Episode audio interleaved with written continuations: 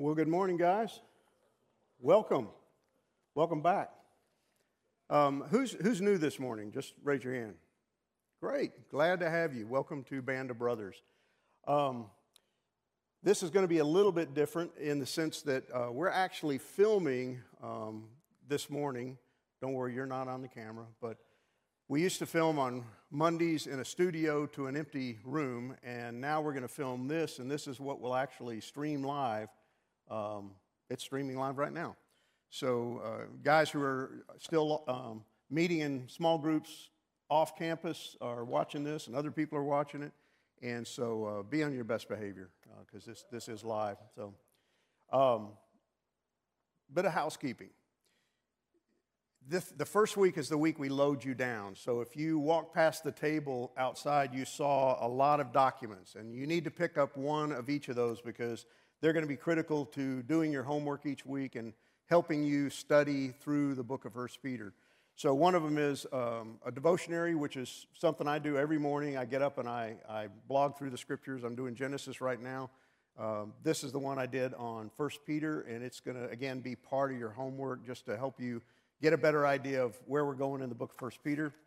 There's also a um, document. It's a it's by Dr. Thomas L. Constable, who was a professor for years at Dallas Seminary on First Peter. And so that's another document I want you to get your hands on. It, it's kind of a commentary that will assist you in understanding the book of First Peter.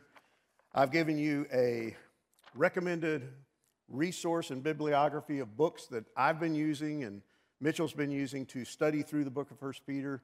Uh, they just recommend different commentaries and resources that you might want to use. Also, some online resources.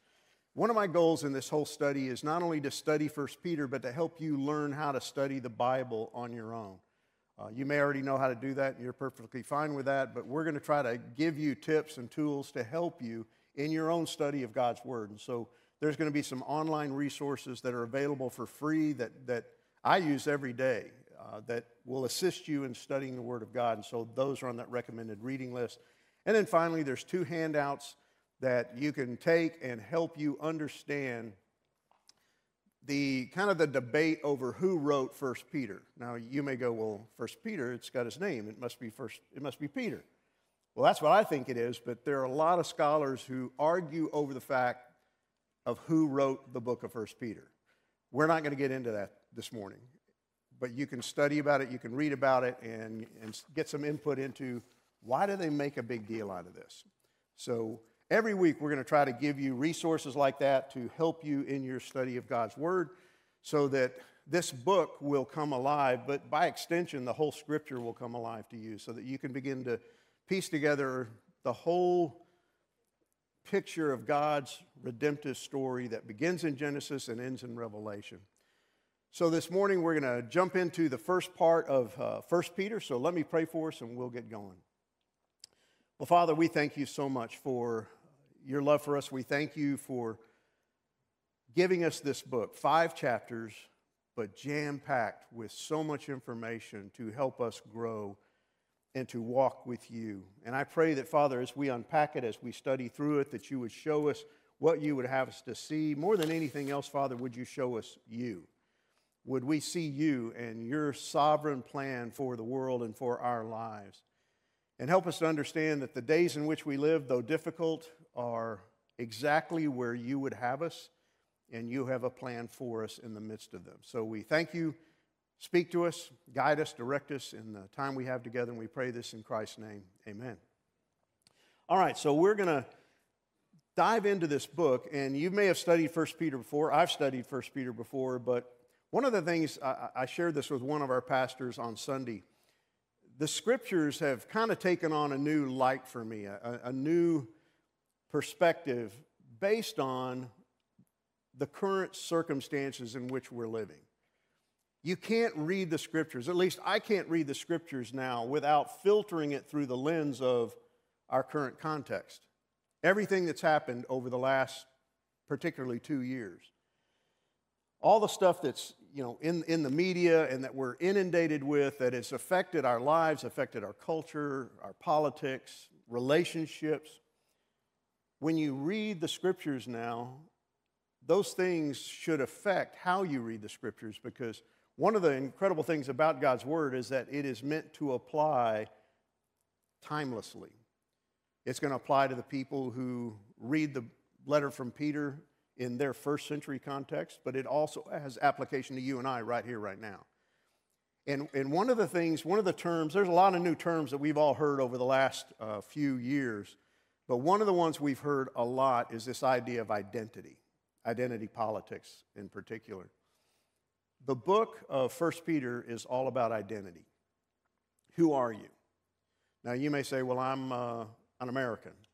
I'm a conservative. I'm a Republican. I'm a Democrat. I'm a whatever. Or I'm a father. I'm a, I'm a husband. I'm an architect. I'm a lawyer. I'm retired. Whatever you may see yourself, your identity. Identity is huge in the scriptures. Who are we? And to Peter, and part of the main purpose of this letter we're going to see is that he's helping these people understand their true identity. I'm concerned that many of us as Christians today are a little bit confused about who we are, why we're here, and what we're to be doing.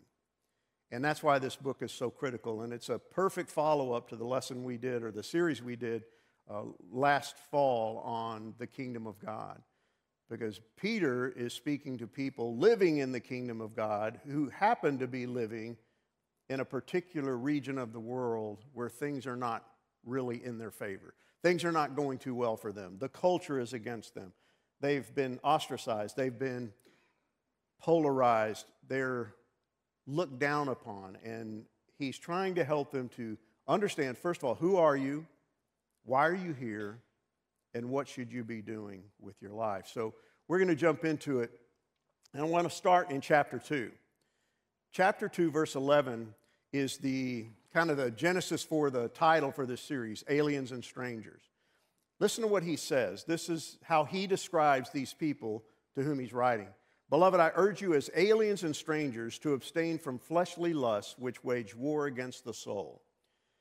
Now, I don't know about you, but if I get a letter from someone and he calls me an alien and a stranger, I don't know that I accept that as flattering. I don't know that I particularly like being referred to in that term, but he's going to refer to them in this way, and then he's going to use it again, as we see in the opening verses. He's trying to get them to understand something about themselves. He says, You're aliens and you're strangers. What does that mean? What, what's he trying to let these people know? And we'll learn more about who they are in just a second, but he calls them aliens and strangers. It's interesting if you read various translations, and one of the online resources I, I recommend for you in that one of those handouts is Uh, a resource where you can look up scripture and see it in a variety of translations. And one of the reasons that's good is you can see how different people over the years have unpacked the scriptures and translated the scriptures in an effort to make them applicable to their particular audience at a particular period of time. So the King James is going to look dramatically different than the ESV, which we use in this church. So aliens and strangers is how, how the NASB, the New American Standard Translation, puts it. The NIV says foreigners and exiles. You can look at the New Living Translation, which is one of my favorite translations, and it says temporary residents and foreigners. But you, you begin to get the picture of what these two words meant to Peter. The ESV says sojourners, kind of an antique word, one we don't use very much, and exiles. And then, of course, the King James calls them strangers and pilgrims. So, what, what's he telling these people? Once again, it's not necessarily very flattering to be called an alien and a stranger, but he wants them to understand that that's their true identity. This is who you need to embrace, or, or what you need to embrace about yourself. Now, as, as we're going to see, he's writing to people living within a geographic area and it's a pretty large geographic area with people living in different communities in different regions with different names for those regions. And they're all going to be prone to say, well, I'm from this region and I'm from this area and I'm from this culture. And no, he's saying, no, at the end of the day, you're all aliens and strangers. You all don't belong. Over in 1 Peter 1, this is how he starts it out. Listen to what he says Peter, an apostle of Jesus Christ he establishes who he is. And then he says, To those who are elect exiles of the dispersion in Pontus, Galatia, Cappadocia, Asia, and Bithynia, according to the foreknowledge of God the Father, in the sanctification of the Spirit, for obedience to Jesus Christ, and for sprinkling with his blood, may grace and peace be multiplied to you. Now, this is a salutation to a letter. I don't know about you, but I have never received a letter with that kind of a salutation. In other words, an introduction. It's common to all letters of that period of time to, first of all, introduce yourself and then to tell who you're writing to, which to me is kind of odd that they're the ones reading it, they know who they are. But part of what he's doing is he's trying to get them to understand no, you think you know who you are, but this is truly who you are. Elect exiles of the dispersion. What, a, what an odd description. What a strange way to refer to these people. So you can see that Paul or Peter is, is trying to drive home a point. He's called them everything from exiles to aliens and strangers. What a way to win friends and influence enemies. You're an alien, you're an exile, you're a stranger. But again, why? And what do these words really mean? Well, quick word study. The, the word exile that we just read in those opening verses is really a word that means foreigners. He's calling these people foreigners even though they're living in their own land. See, this has nothing to do with where they have citizenship. And that'll become clear in just a second. They're exiles. He refers to them as aliens. What's that word mean? It means you're an outsider. You don't belong. You don't belong here. I remember when uh, my dad was a pastor, and he actually, when I was born, he was pastoring in Dallas. And when I was four, he felt called of God to go up to New York and plant churches. And so at four years old, we were, I was transplanted along with my three siblings, and we moved to New York. And when I got ready to go to school, my mom was from Mississippi, my dad was from Pennsylvania, and here we are living in New York, and I went to school for the first time, and I was a foreigner and an outsider. I did not fit in. I sounded like my mom because I spent more time with her in those early years than I did with my dad. And so when I opened my mouth in a New York City public school, I was a foreigner. And I was treated like one. I was looked down upon. I didn't fit in. I wasn't one of them. And then he uses this, this phrase, stranger, which again, it's the same word for exile. You're a foreigner. You don't belong here. Now, what's going to be pretty clear as we move on is that these people were feeling that very thing because they were Christians living in the same place where they had always lived, but something had changed. What had changed? They had come to Christ, they had stepped into the kingdom, they had become followers of the Messiah, and now they don't really fit in where they always fit in. Something had changed in their relationship. They were now aliens and exiles and foreigners and strangers. So, this is the area that they lived in. This region in northern Asia Minor, which is what it was called in that day. And it's Bithynia, it's Pontus, and I put these maps in your notes. This is where they were living. And here's what's really interesting it's the area that is now modern day Turkey. Never been to Turkey, have no desire to go to Turkey, but this is where these people lived. And what's really fascinating is that they're living in a region to which Paul, the apostle, never seemed to go. Remember, Paul had three missionary journeys? And yet, in those three missionary journeys, which are on this map, he never made it to these regions. He never made it into Bithynia, into Pontus. He never made it into northern Galatia. So here's the apostle who was called by Jesus Christ to be the apostle to the Gentiles, and he never made it up into the north. We don't know why. We, we don't know the particular reasons for that neglect, but here's what we do know he never made it to Bithynia, to Pontus, to Cappadocia, or northern Galatia. Never got there. He bypassed most of Asia Minor in all of his missionary journeys. So, how did the people living there come to faith in Christ. So that Peter would later write this letter. See, these are the kind of things you have to ask when you're re- reading these letters is or any book of the Bible is you have to ask the why question, the how question, the who questions of how did these people living up here become aliens and strangers in their own countries? What took place? Well, to figure it out, you have to go back to the book of Acts. You guys are really familiar with the story of Acts chapter 2 in particular. At Pentecost, something happened. What Jesus said would happen did happen. The Holy Spirit came and he empowered, infilled and empowered the disciples to where they became incredible missionaries and declarers of the gospel. And here's what happened it says in chapter 2, verses 5 through 7 Now there were dwelling in Jerusalem Jews, devout men from every nation under heaven. And at this sound, the multitude came together, and they were bewildered because each one was hearing them speak in his own language. And they were amazed and astonished, saying, Are not all these who are speaking Galileans?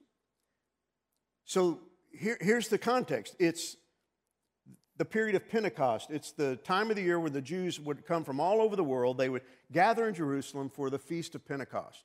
And at that particular time was when Jesus sent the Holy Spirit, who infilled the disciples who were gathered in an upper room. They suddenly had a power they never had before. They went out into the streets and they began to declare the, the gospel, but they did it in a miraculous way. They did it in tongues they didn't know.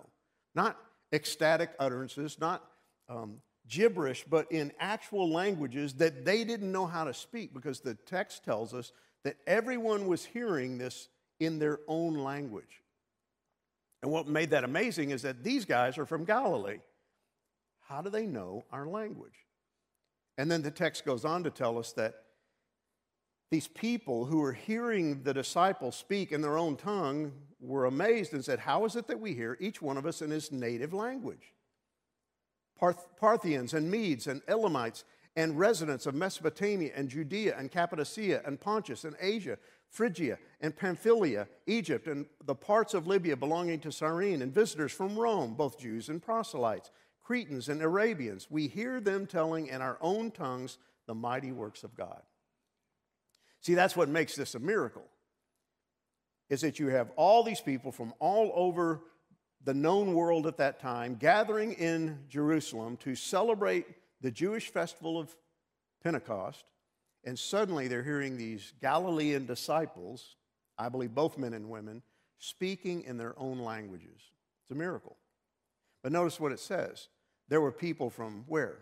Cappadocia, Pontus, and Asia.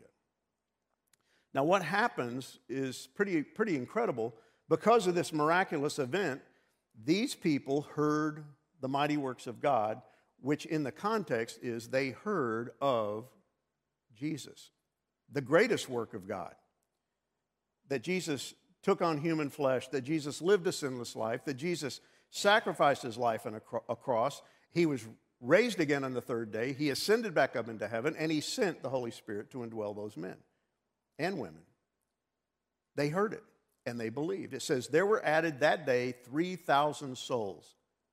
Who were the 3,000 souls? All those people from all those different nations. What happened to them? They went home. They eventually returned home.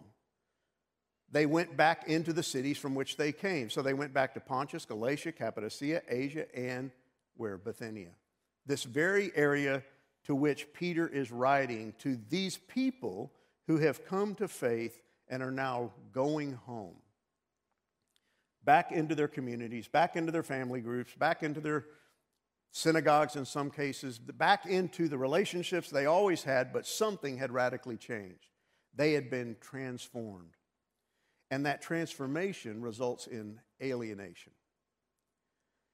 You know, one of the things that I saw happen growing up in New York as people came to faith in Christ, they were alienated almost immediately from their families because they were potentially coming out of a Catholic background or a Jewish background, an agnostic background. But when they came to faith, they were almost immediately alienated from their families, from their peers, their relational groups, because they didn't fit in anymore. See, that doesn't happen much here. in the Bible Belt. When we come to faith in Christ, because there's still somewhat of a Christian influence in our region of the world, it's not true in some other places, and particularly in the Northeast and probably on the West Coast as well. These people went home transformed and were immediately alienated from their own culture. So he says, You're aliens and strangers.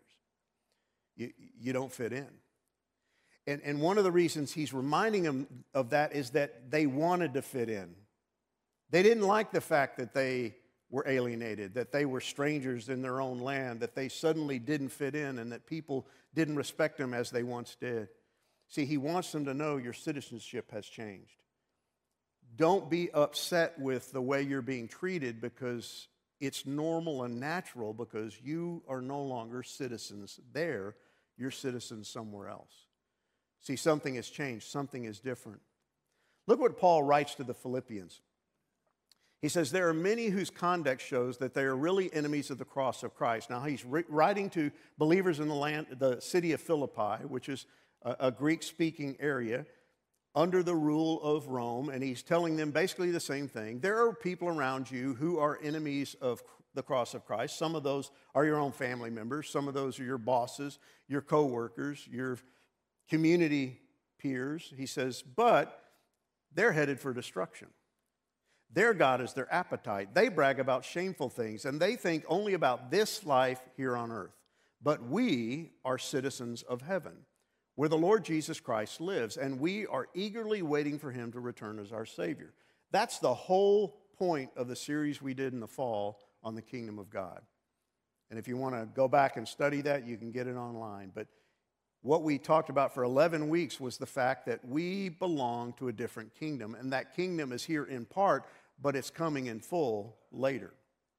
And this is exactly what Paul tells the Philippians believers that you're no longer a citizen here, you're an alien. And here's what he wants the people living in Bithynia and in Phrygia and all those, Cappadocia, all those nations in northern Asia Minor, he wants them to know you were already an alien and a stranger.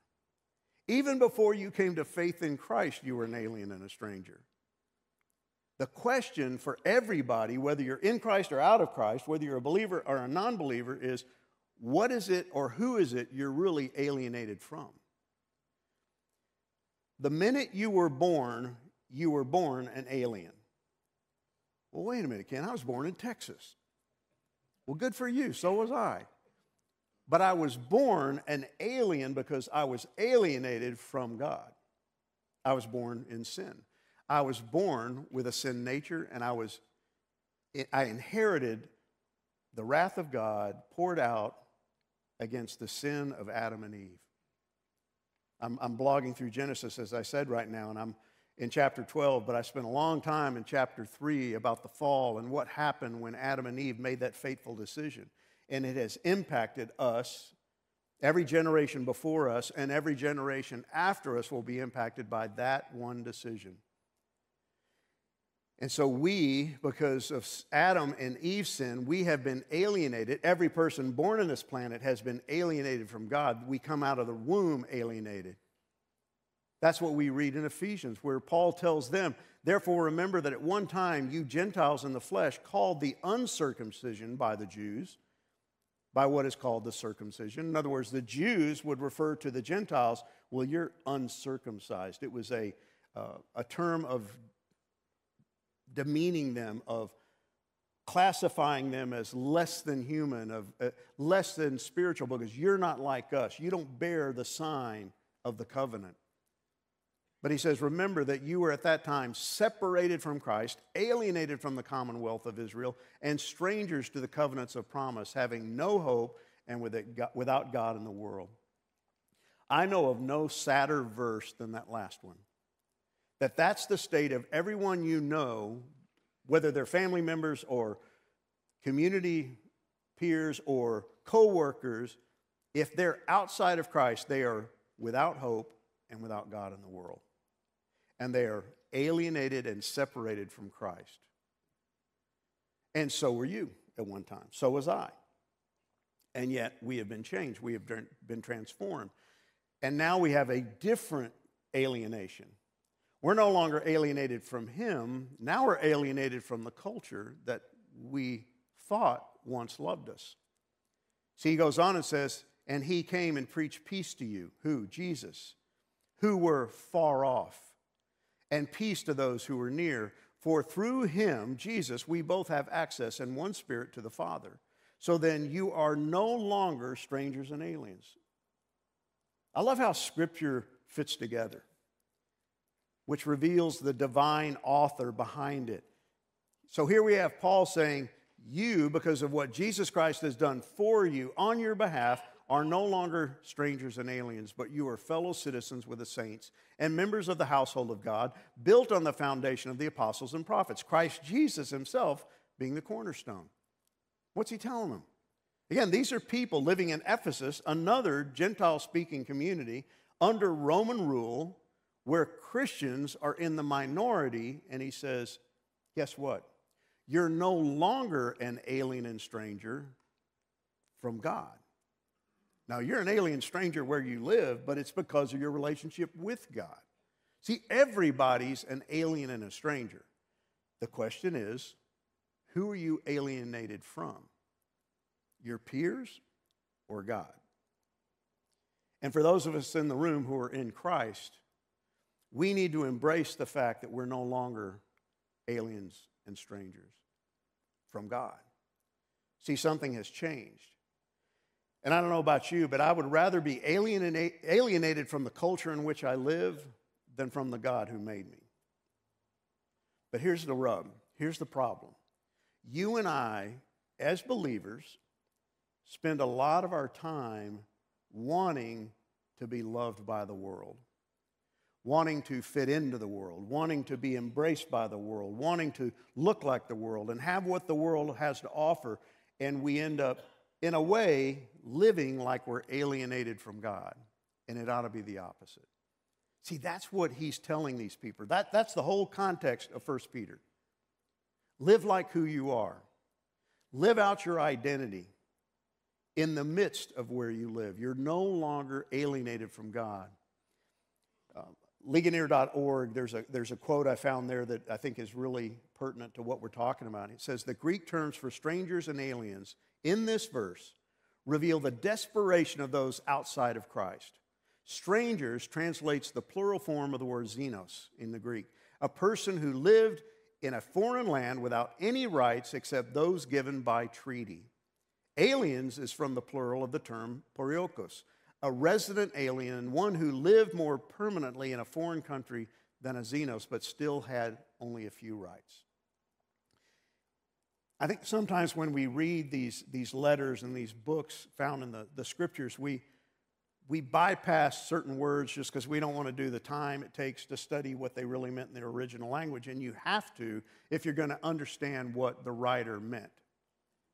You can't just blow past verses and just go, well, I don't really understand that, so I'm going to go to the next one.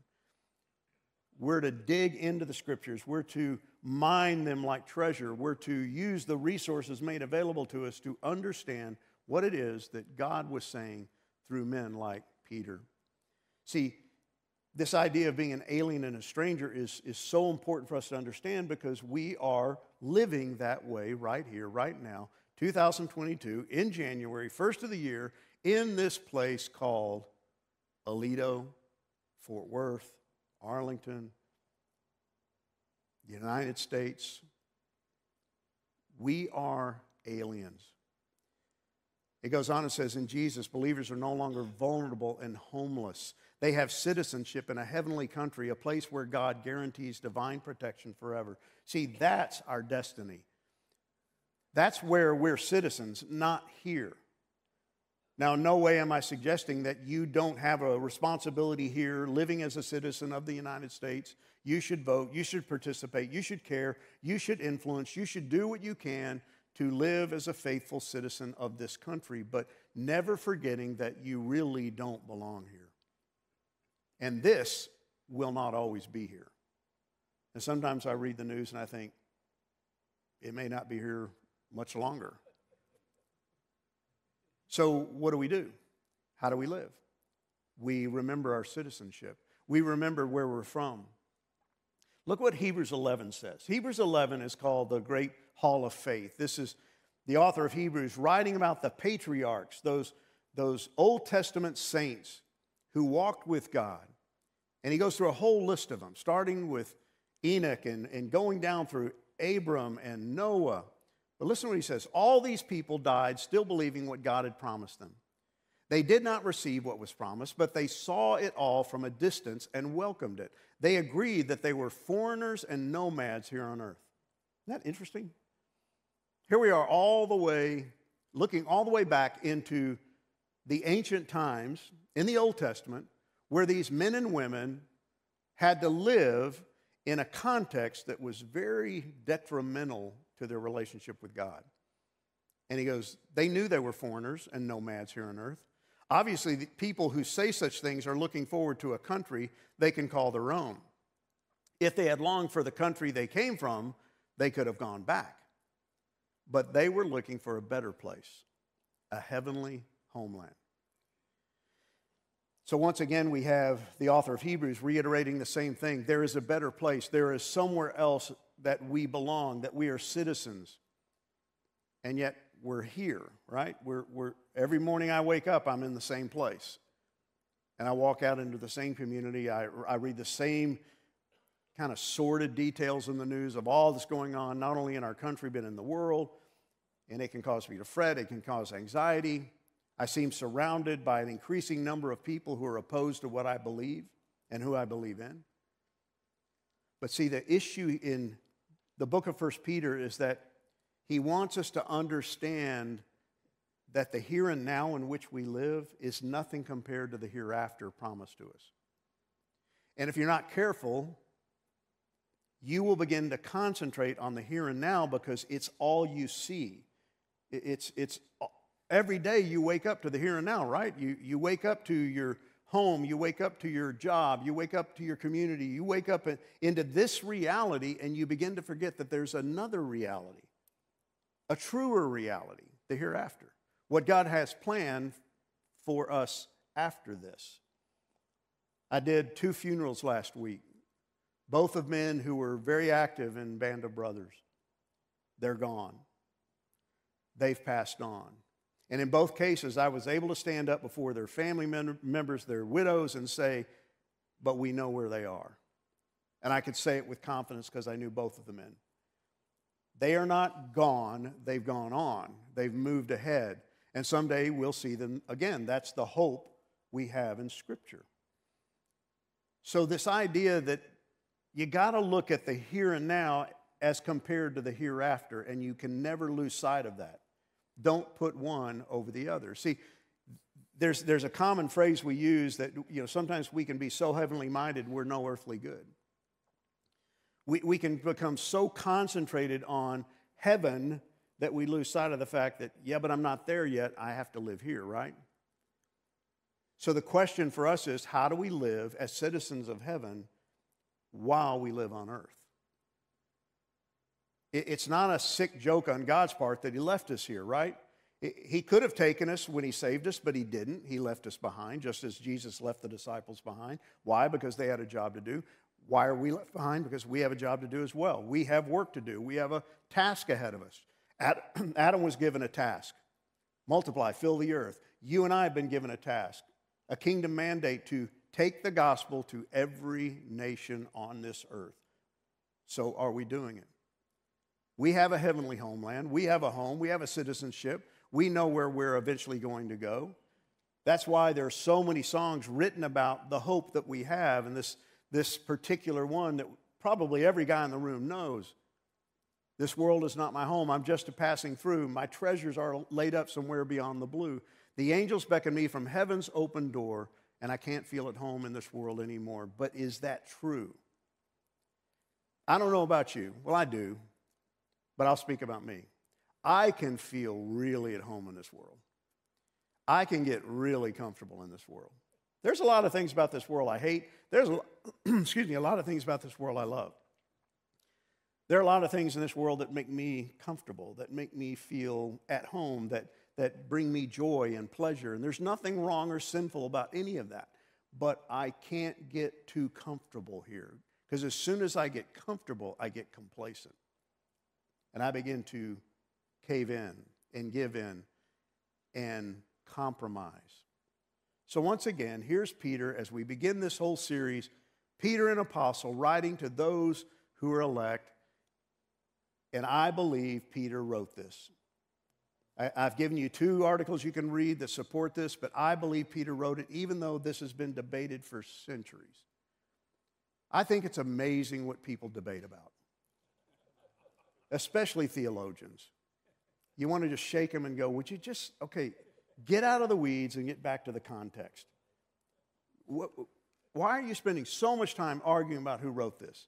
See, they'll throw out things like, well, the Greek's too, too sophisticated for a, a common fisherman. All right, if you believe that scriptures are divinely inspired, God can teach Peter sophisticated Greek if he wants to. He wasn't an idiot, he wasn't a moron. You know, he spoke Greek, so the fact that he could use sophisticated Greek shouldn't eliminate him as the author. They'll say, well, there's, too, there's not enough references to the historical Jesus. In other words, if it's Peter, why didn't he say more about Jesus? He doesn't have to. These people are already in Christ. He's dealing with a different problem. He's not having to prove the identity and authenticity of Jesus. He's trying to get them to live like Jesus in the context in which they live.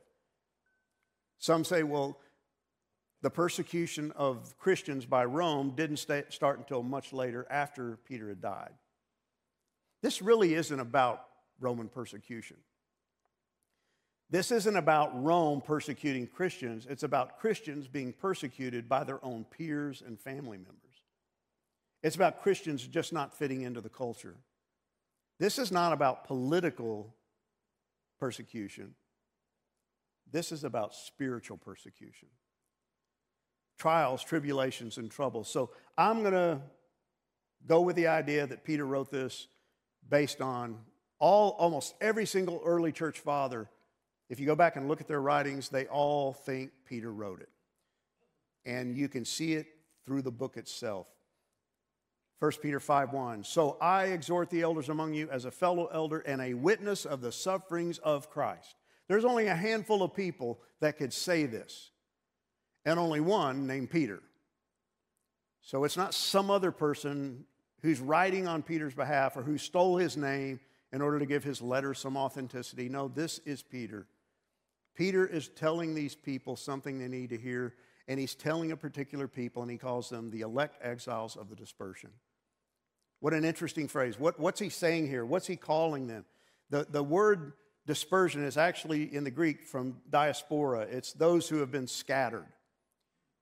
The Greek term literally means to Jews not living in Palestine, but dispersed or scattered among the Gentiles. Now, you remember in Pentecost, what, what, what did we read there? It said that there were Jews from all over the world, some born Jews, but having, having moved to different countries, come to Pentecost, and they've come to faith. But there's also proselytes, which means there's Gentile Jews. And they all, after coming to faith, go back into their areas. But here, it's a metaphorical usage. This isn't a letter written to Jews who happen to be living outside of Judea in these far flung regions of the world. This is really speaking to Gentiles who've come to faith in Christ, who are now, who find themselves living like aliens and strangers in their own cultural context.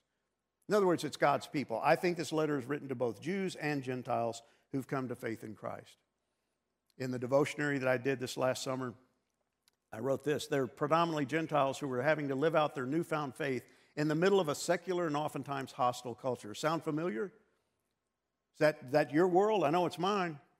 Peter refers to them as elect uh, exiles of the dispersion to stress the temporary and alien nature of their status as followers of Christ.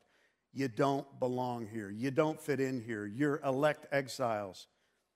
That word exiles, again, it's, it's people who are living in another land other than the one to where they're from and where they belong.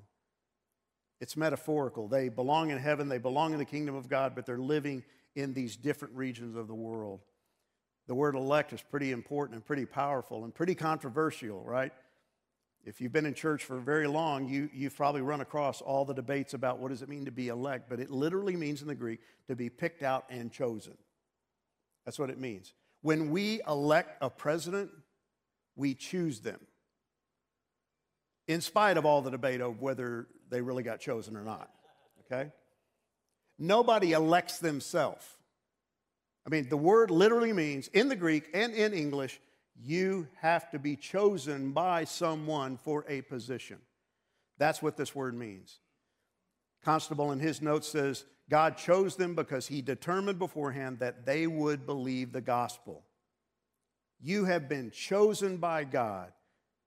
He uses the word foreknowledge in that same opening verses, and that word involves choice or determination on whose part? God's part. Now, why is this important? Peter wants these people to know that the context in which they're living, persecution, alienation, is God's doing. God has put you right where you are. You have been elected by God. You have been determined by God for that. You ever ask God why? Something happens in your life and you automatically go, Why? Why me? Why not him? Why is this happening? I don't need this right now. I don't need the grief. I don't need the hassle. Why? Because God's predetermined it. God has a plan, God has a purpose. And this is the entire theme of this letter God has a purpose, God's in control, God is sovereign, God is working all things together for our good and His glory. He wants them to understand that the situation in which they find themselves, which they do not like, is God's will for them. It includes their eternal state and their temporal state.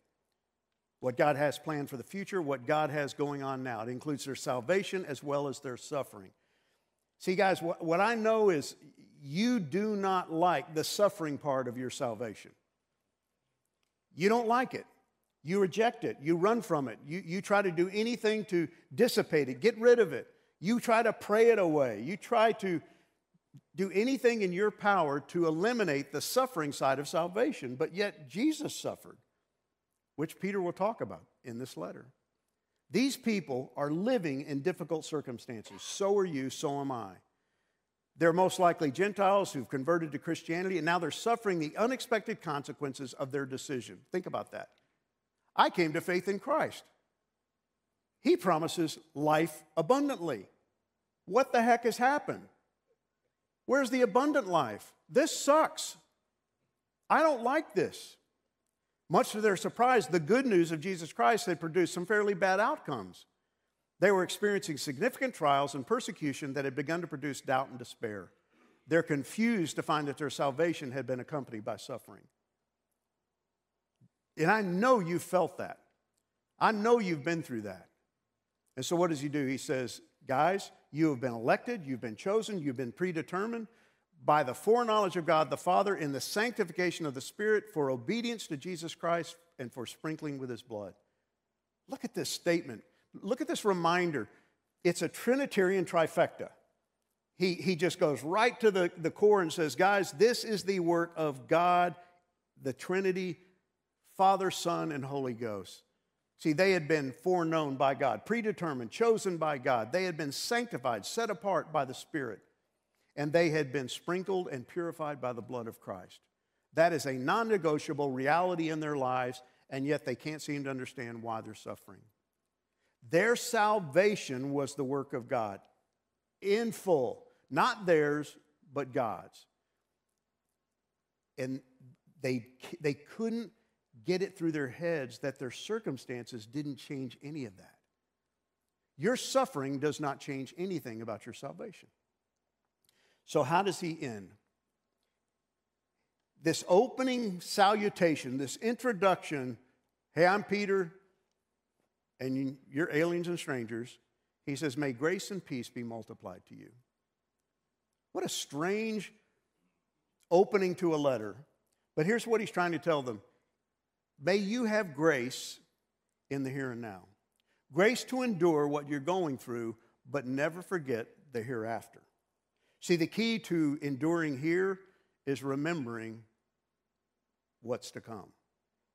We got to keep our eyes on the prize. We got to remember. He goes on and says, Blessed be the God of our Father, Lord Jesus Christ, Father of our Lord Jesus Christ. According to his great mercy, he has caused us to be born again. Now, listen to this to a living hope. What's that living hope? The hereafter. Through the resurrection of Jesus Christ from the dead, to an inheritance. When do we get the inheritance? In the hereafter. That is imperishable, undefiled, unfading, kept in heaven for you. Where is it right now? Being kept by God until the proper time when He will disperse it, when He will bring it. See, what's He telling them? Yes, you're living here and now. Yes, you're going under, under persecution. You're suffering. You have trials. Things are not going quite the way you think. But don't forget about your inheritance. Don't forget about this thing that is being guarded by God for you, and it will come in the last time. It will show up. So he says, In this you rejoice, though now for a little while if necessary, you have been grieved by various trials for a little while. You and I are suffering right now in many ways, some more than others. I, I, got a message last night about one of our table shepherds on Thursday morning who's been in the hospital the last 10 days with pneumonia. He's also suffering from Lou Gehrig's disease, and his, his days are numbered. He's suffering, but he's faithful and he's confident because he knows where he's going. For a little while, if necessary, you have been grieved. For a little while, you and I are going through difficulty, but we have hope because we know what's to come. So here's your discussion questions. When was the last time being a Christian left you feeling like an alien and stranger here? When was the last time you felt like, man, I don't fit in here anymore? You may have to go back a ways. Maybe it's been a long time since you felt that, but talk about that. Secondly, why did Peter want his readers to embrace the idea that suffering was just as much a part of God's plan for them as their salvation? Why is that necessary for a, Peter to write to a group of people who are in Christ to be reminded that suffering is as valuable to them and part of God's plan for them as much as salvation? And then finally, I want you to go read 2 Corinthians 4 16 through 18. What are some momentary light afflictions in this life, and how do they prepare us for all that's to come? Father, thank you for these men. Thank you for uh, letting us get started again and that we can come and meet and gather together. I pray that you would protect us over the months ahead as we study your word together, that, Father, you would keep us well and whole. But, Father, if suffering, sickness comes, may we embrace it as part of your sovereign will for our lives. May we not reject it as an anomaly that it's a punishment, it's, it's something we earn. Father, may we always understand that nothing passes to us that doesn't go through you. And that, Father, you are sovereign. And I ask that you would speak to us through your word as we talk around these tables this morning. And may we understand who we are, our identity, and all that you have in store for us. And I pray this in Jesus Christ's name. Amen. Y'all have fun.